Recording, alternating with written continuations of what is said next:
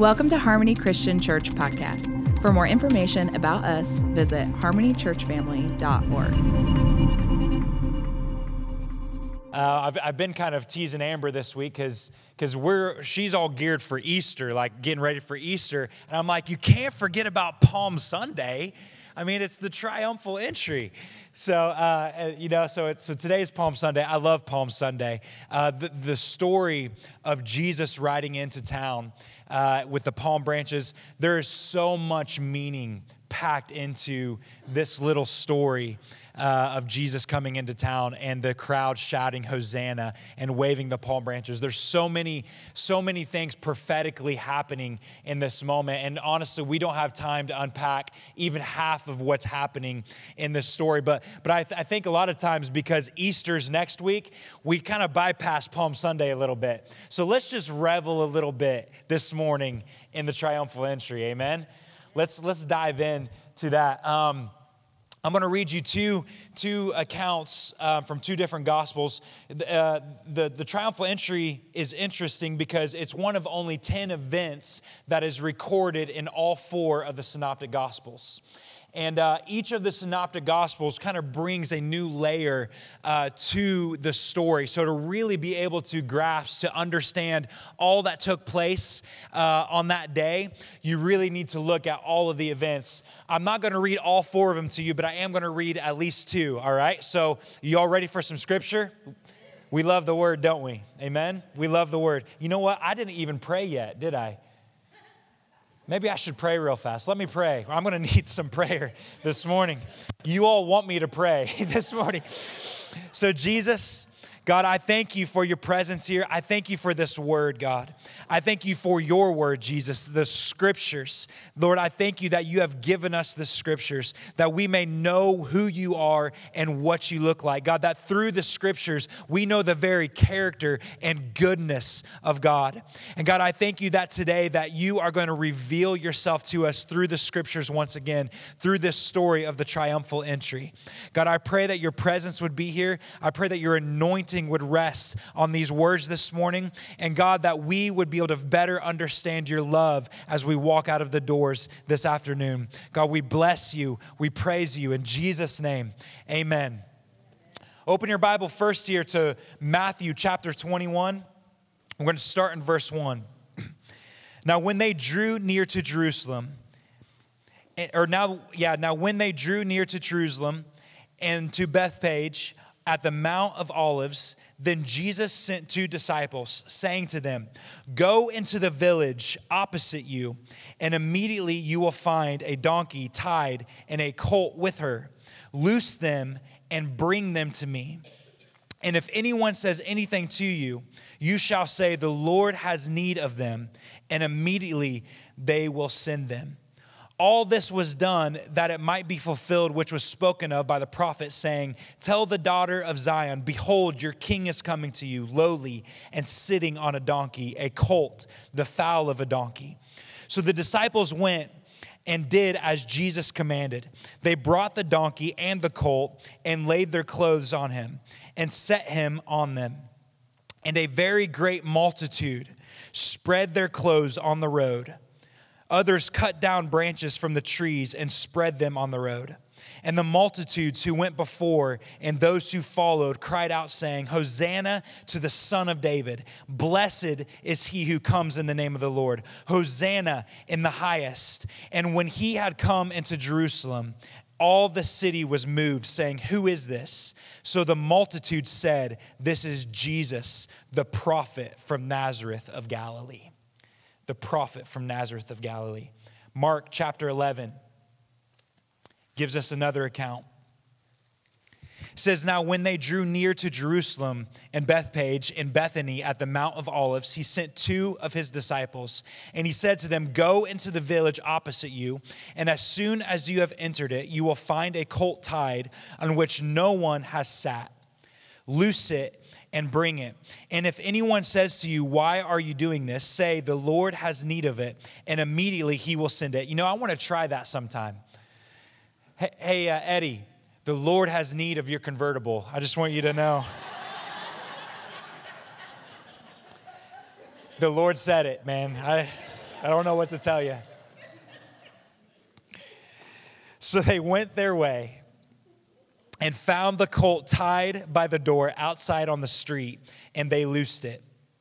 Someone, or but some of those who stood there said to them, What are you doing, loosing the colt? And they spoke to them just as Jesus had commanded, so they let them go. Then they brought the colt to Jesus and threw their clothes on it, and he sat on it. And many spread their clothes on the road, and others cut down leafy branches from the trees and spread them on the road. The other gospels are the ones that tell us that they were palm branches that they used. Then those who went before and those who followed cried out, saying, Hosanna, blessed is he who comes in the name of the Lord. Blessed is the kingdom of our father David that comes in the name of the Lord. Hosanna in the highest. And Jesus went into Jerusalem, into the temple. So when he had looked around all the things, or so when he had looked around at all the things, as the hour was already late, he went out to Bethany with the twelve. So, this story can be found, like I said, in all four of the synoptic gospels. Jesus is in his final days of ministry. He has spent 33 and a half years revealing who the Father is. He has spent 33 and a half years uh, expanding the kingdom of God, working miracles and showing that He is the Son of God. And now He is entering into His final days, His final march towards the cross. And, and so he's making his final march towards the cross, and he comes to the Mount of Olives, to the base of the Mountain of Olives, and he knows what's just ahead in the next village.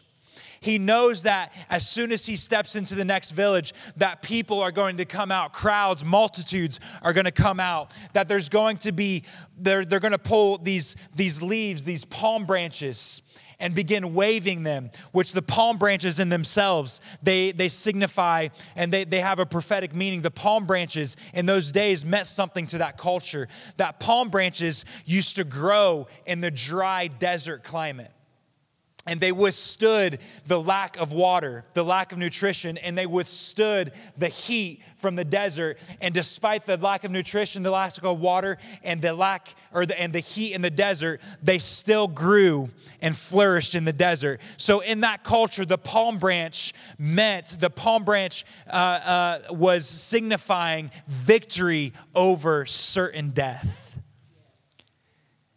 Victory over death. So what are they doing?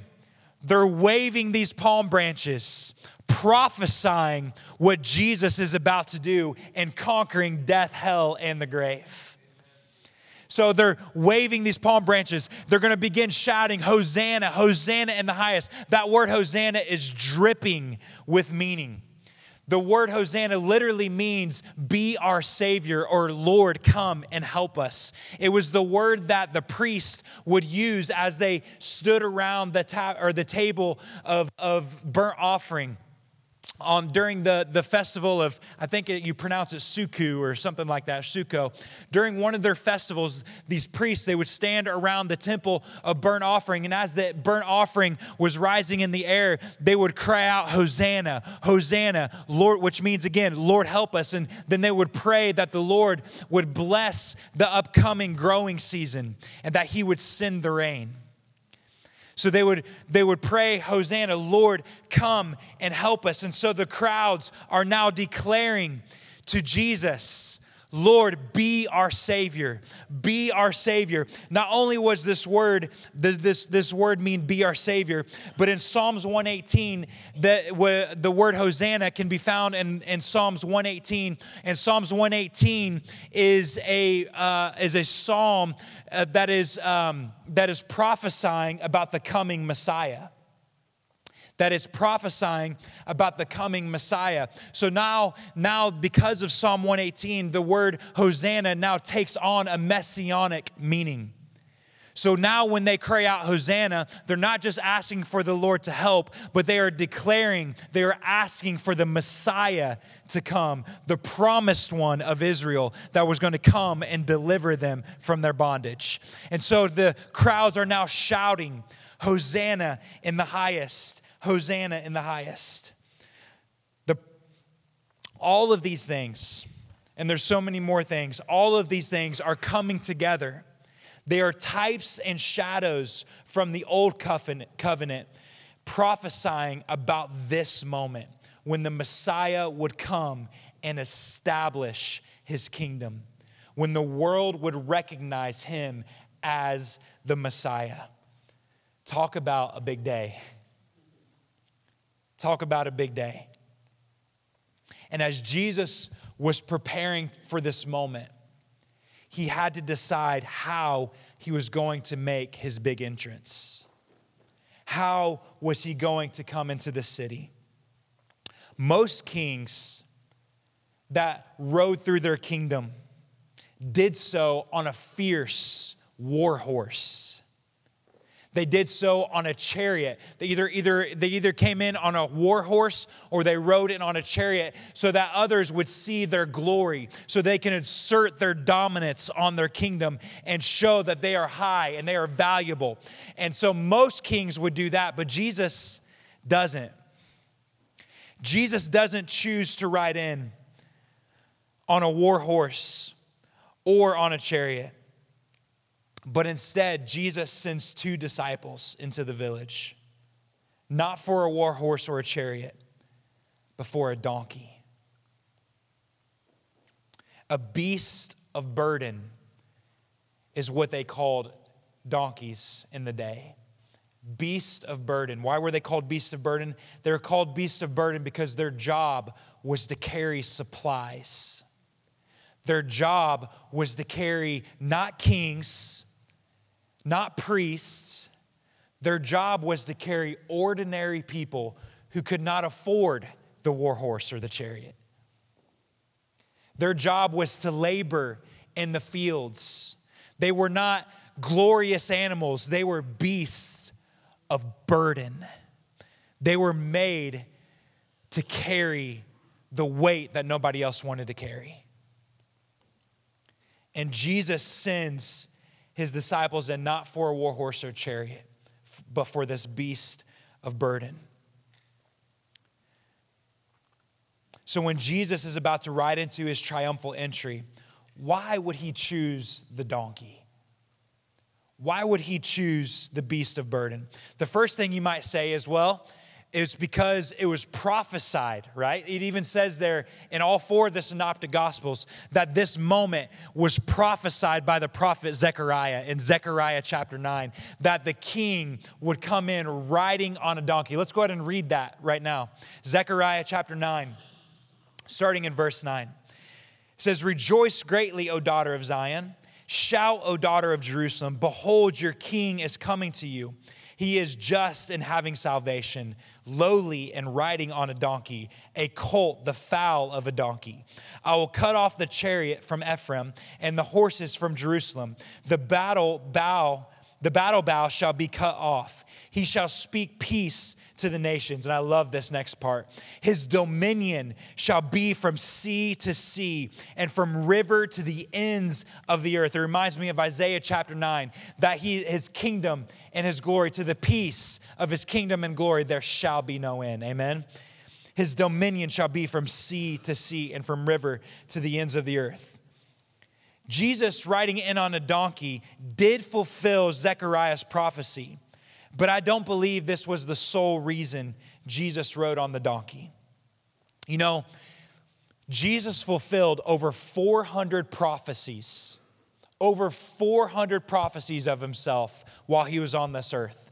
Now, here's the thing I don't think Jesus carried around a grocery list of prophecies that he'd pull out every now and then and go, Hmm.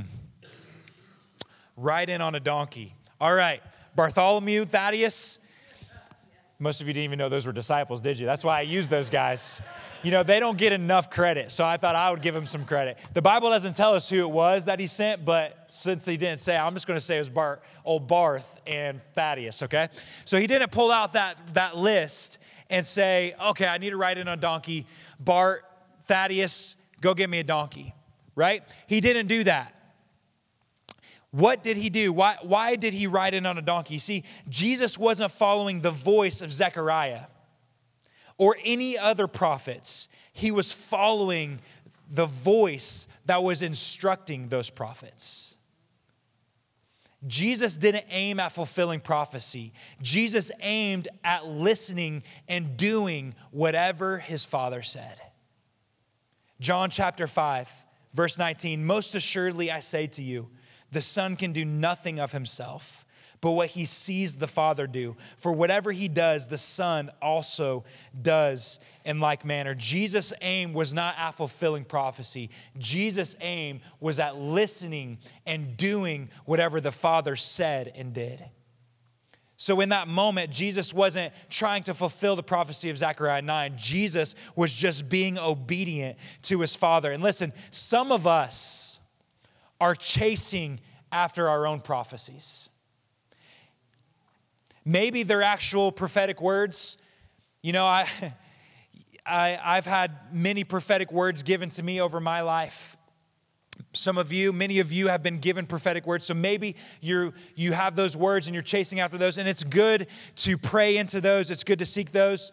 Um, but maybe, maybe some of you, it's not necessarily that kind of prophetic word. Maybe it's the prophecy we give ourselves of the expectation of who we think we should be. Maybe it's the expectation of not just who we think we should be, but who others think we should be. And we spin our wheels and our energy trying to become somebody who we think we, who we ourselves think we should be, or becoming somebody who somebody else thinks we should be. And we do things to become that person. And I want to challenge you this morning that instead of, of, of spinning our wheels and our energy trying to become somebody, how about we instead just tune our ear? To the Father and do whatever He says and say whatever He says. Jesus never aimed at fulfilling the prophecy. He never aimed at becoming who he was supposed to be. He just listened to the Father. And because of him listening and obeying the Father, he was always exactly where he needed to be. And when we tune our ears to the Father, and when we do and obey what He's asked us to do and to say and to, do, and to obey, then we're always going to find ourselves exactly where we need to be. And we are going to be the people He has intended us to be. Amen? Amen.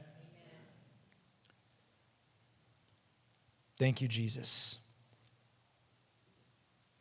Jesus never set out to fulfill the 400 expectations on his life. He just tuned his ear to the Father and did what he saw the Father do. And we will be right where we're supposed to be if our goal is not to become the legend we see in our own mind, but instead to hang on every word he speaks. Amen. Amen. So, yes, Jesus did fulfill the prophecy by riding in on the donkey, but that still doesn't answer the question why was it prophesied in the first place?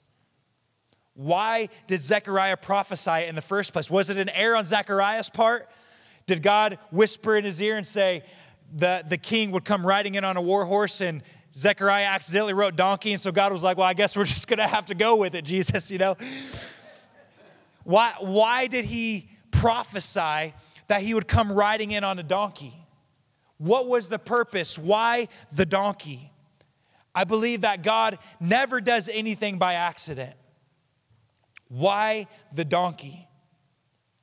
Why did the promised Messiah, the Son of God, the most holy man who ever lived, choose the beast of burden to carry him in to one of his most victorious hours? Why the donkey? I believe he chose the donkey for the same reason he chose the tax collector as a disciple.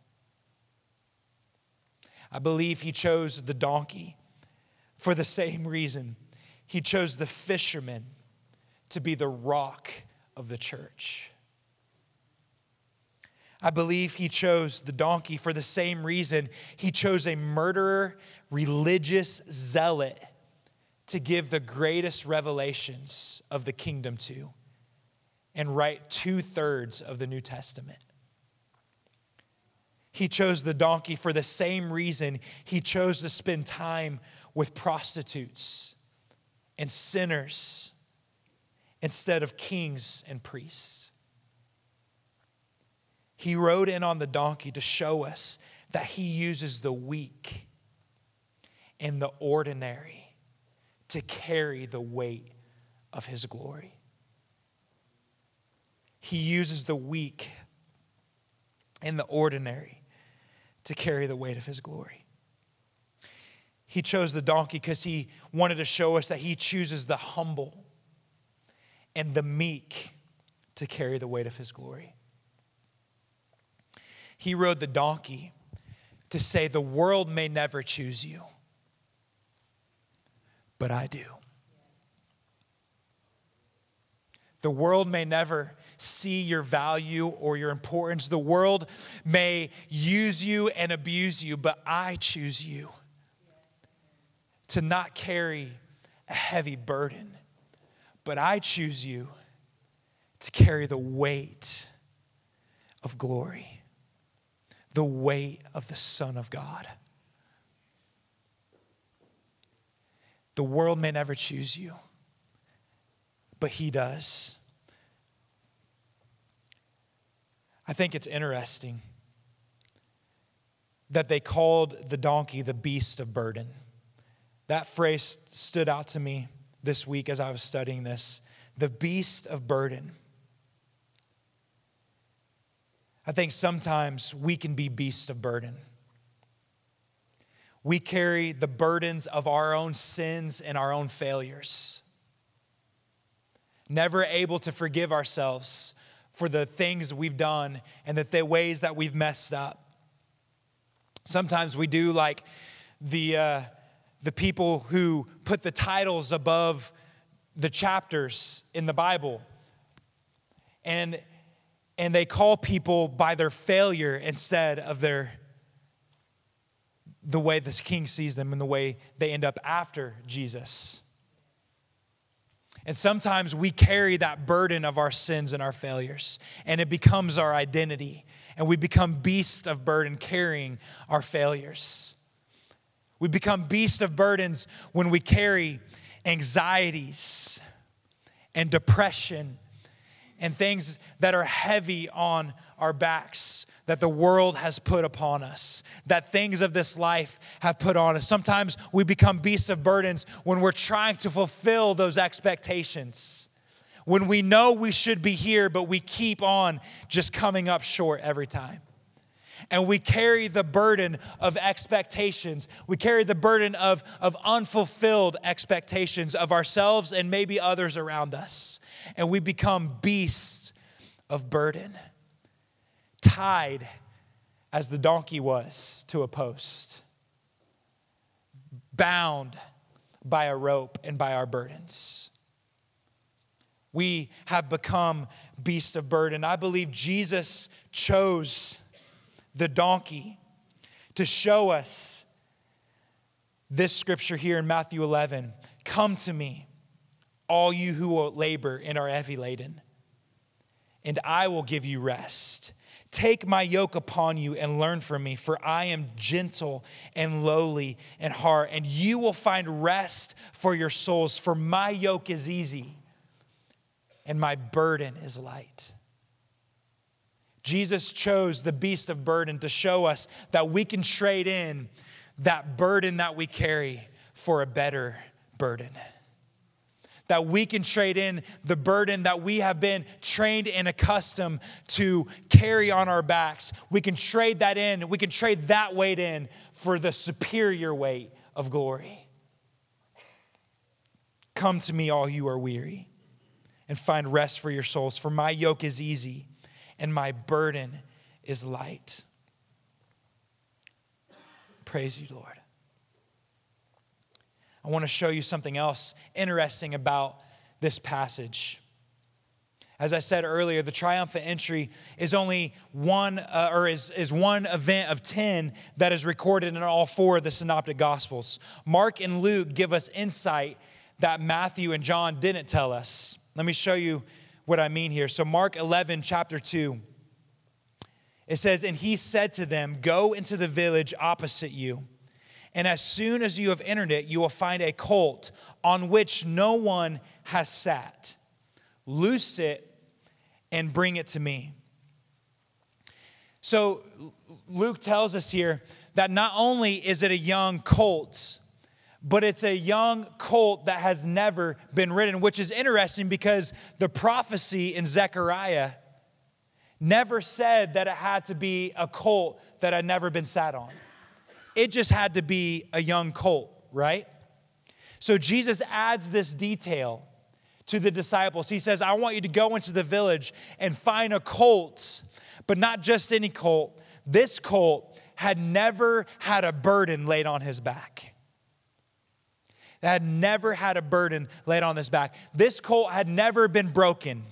This colt is wild and untamed. And so Luke tells us this uh, this extra detail about the colt that Jesus sent the disciples to get. But, it, but Matthew gives us a little bit more detail. In verse 2, Matthew tells us, Go into the village opposite you, and immediately you will find a donkey tied and a colt with her. Loose them and bring them to me. Verse 7 says, They brought the donkey and the colt, laid their clothes on them, and set him on them. Now, I don't know about you, but I have never seen this before in Scripture until this week. Most of us know that there was a young colt that Jesus rode in, but a lot of, I think, uh, maybe you're smarter than I am. I don't know. Maybe you've seen this. But Matthew tells us it was not just a young colt, that there was actually two animals that they brought to Jesus. There was the young colts and the colt's mother. And Jesus said, Get both of them and bring them to me. There was the young colt that had never been ridden that was untamed, that had never had a burden placed on his back. And he told him, Bring the mother who has been trained, who does know what it is to have burden and weight upon their backs. And he says, Bring them both to me. And it says to prepare both of them, that the disciples laid their clothes on both of them as a way for Jesus to ride upon them. And it says he, that they set him on both of the donkeys. Now, I don't know how that works, but it says he set them on, set Jesus on the donkey who knows what it's like to carry burden, and the donkey who doesn't know what it is to carry burden. What's the significance of that? I believe Jesus is telling us something here that he untied both of them from their bondage. The one who did no burden and the one who didn't. He loosed them both, and they both walked the Messiah in together. So there are two pictures here one who carried other weights, but now gets to carry the weight of glory and one who has known no other way than the way of glory. And here's the picture that I believe Jesus is setting for us that the way of glory does not just belong to one generation. The way of glory does not just belong to the young generation or to the old generation, but the way of glory is shared by every generation. The way of glory is shared by every generation. Everyone in this room, whether you're 12 years old or 95, you were made to carry glory.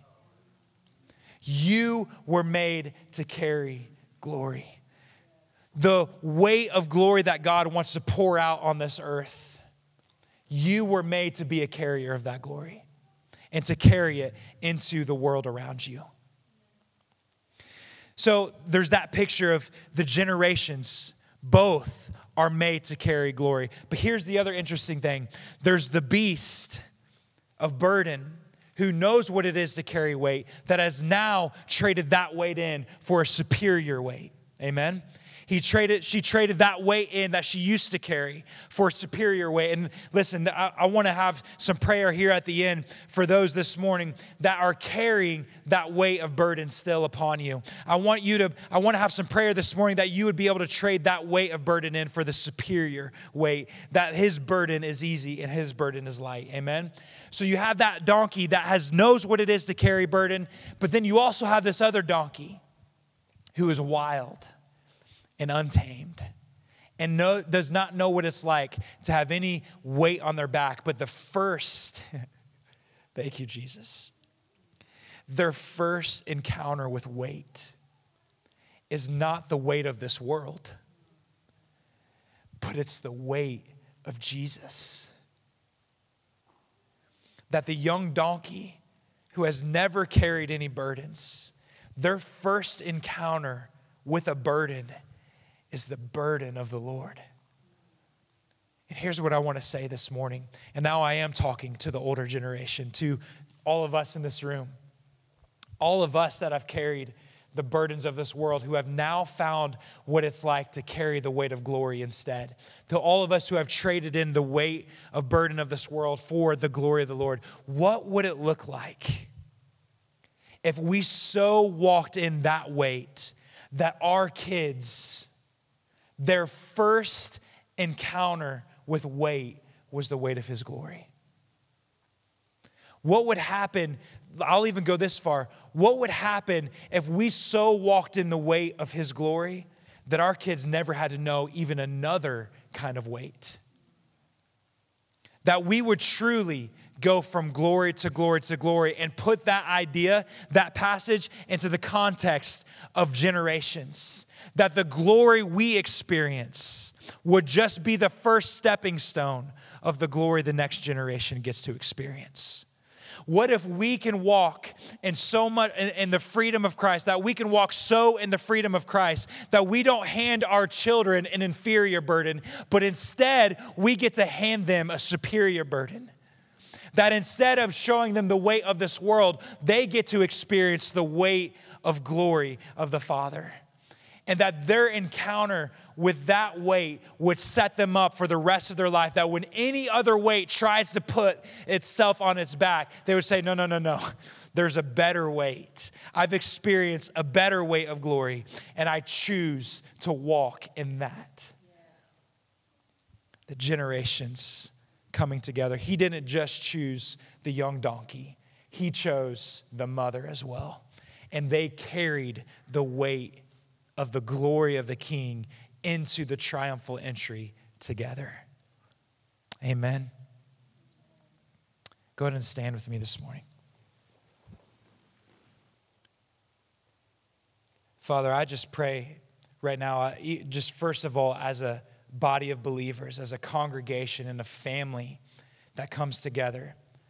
God, I pray that the weight that rests on this house would be the weight of your glory.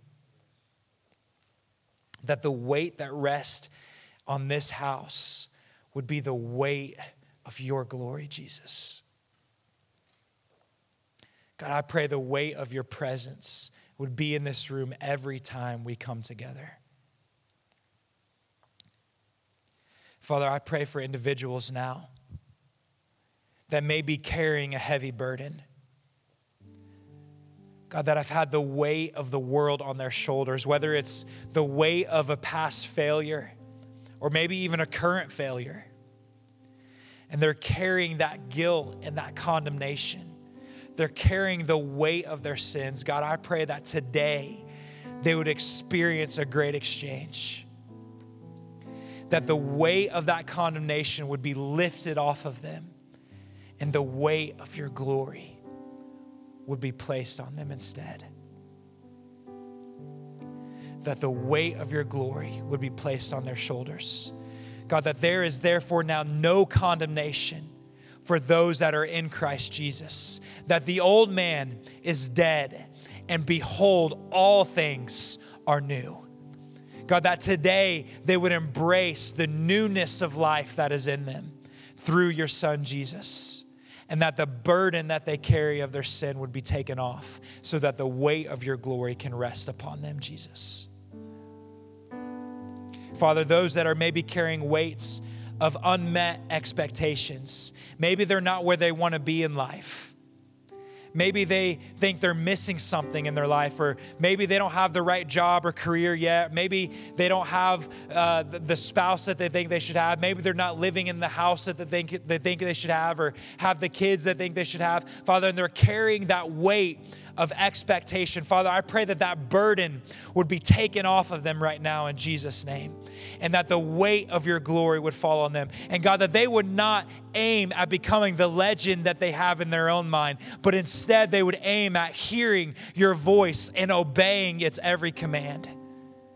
God, that they would not tune their ear into the expectations of the world or their own expectations, but instead they would tune their ear in to the voice of the Father that leads them and guides them, that puts them right exactly where they're meant to be. God, remove that burden of expectation off of them now in Jesus' name. Remove, I say it again, remove that burden of expectation off of them now in Jesus' name and replace it with the weight of your glory, Father. God, replace it instead. They, they've been in, uh, there's even, I believe, a weight of anxiety that is on someone, a burden of anxiety, a burden of depression and anxiety. And I declare over you today that my yoke is easy. It says, Come to me, all you who are, are laborious and heavy laden. It says that I will give you rest. I declare now over those who are carrying the burden of anxiety and depression, I declare rest for your mind right now in Jesus' name. I declare rest for your mind that as you take that yoke, his yoke upon you, as you as he sets his glory upon you, that you will find rest for your souls in Jesus' name. God, I declare that rest over them right now. God, that that rest would fall on them. God, that they would, that their body has been so tense, their muscles have been so tense, and their even their chest has been tight. God, I declare even right now that there's just this calm that is coming upon them right now. There's this calm that is coming upon them right now. They're going to feel that burden lifted off of their shoulders their muscles, I declare even their muscles right now are relaxing. And that there's a peace that rests on you now as you carry the weight of glory and you release the burden of anxiety. Thank you, Jesus. Thank you, Jesus.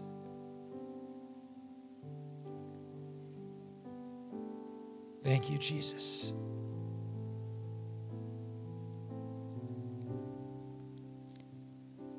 Declare over us this morning that we are no longer beasts of burden, but we are vessels of glory. We are vessels. We are carriers. There it is. We are carriers of glory. We are carriers of glory, that just as those donkeys were able to carry the Son of God, the Messiah, into the triumphal entry, that wherever we go, whatever place we find ourselves in, whether it's our workplace, whether it's our home, whether it's the supermarket, whether it's in church, wherever we go, we are carriers of that weight of glory. And because that glory sets on us, that when others see us, they see the Son of God when others see us, they don't see just another person carrying a burden, but they see someone who has been set free, who has been untethered, and who has been released from their burden, and who is now carrying the presence of God wherever they go.